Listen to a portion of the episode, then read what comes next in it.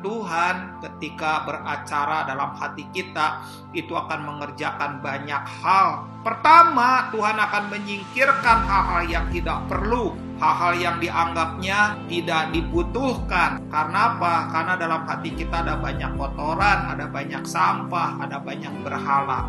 Dia tidak pernah mau tinggal dalam satu ruang dengan berhala. Sama seperti pada waktu orang Filistin mengambil tabut di zaman Imam Eli menaruhkan yang di kuil Dagon. Pada saat itu Tuhan beracara, maka lihat kuil Dagon itu tumbang, lepas kepalanya, lepas tangannya.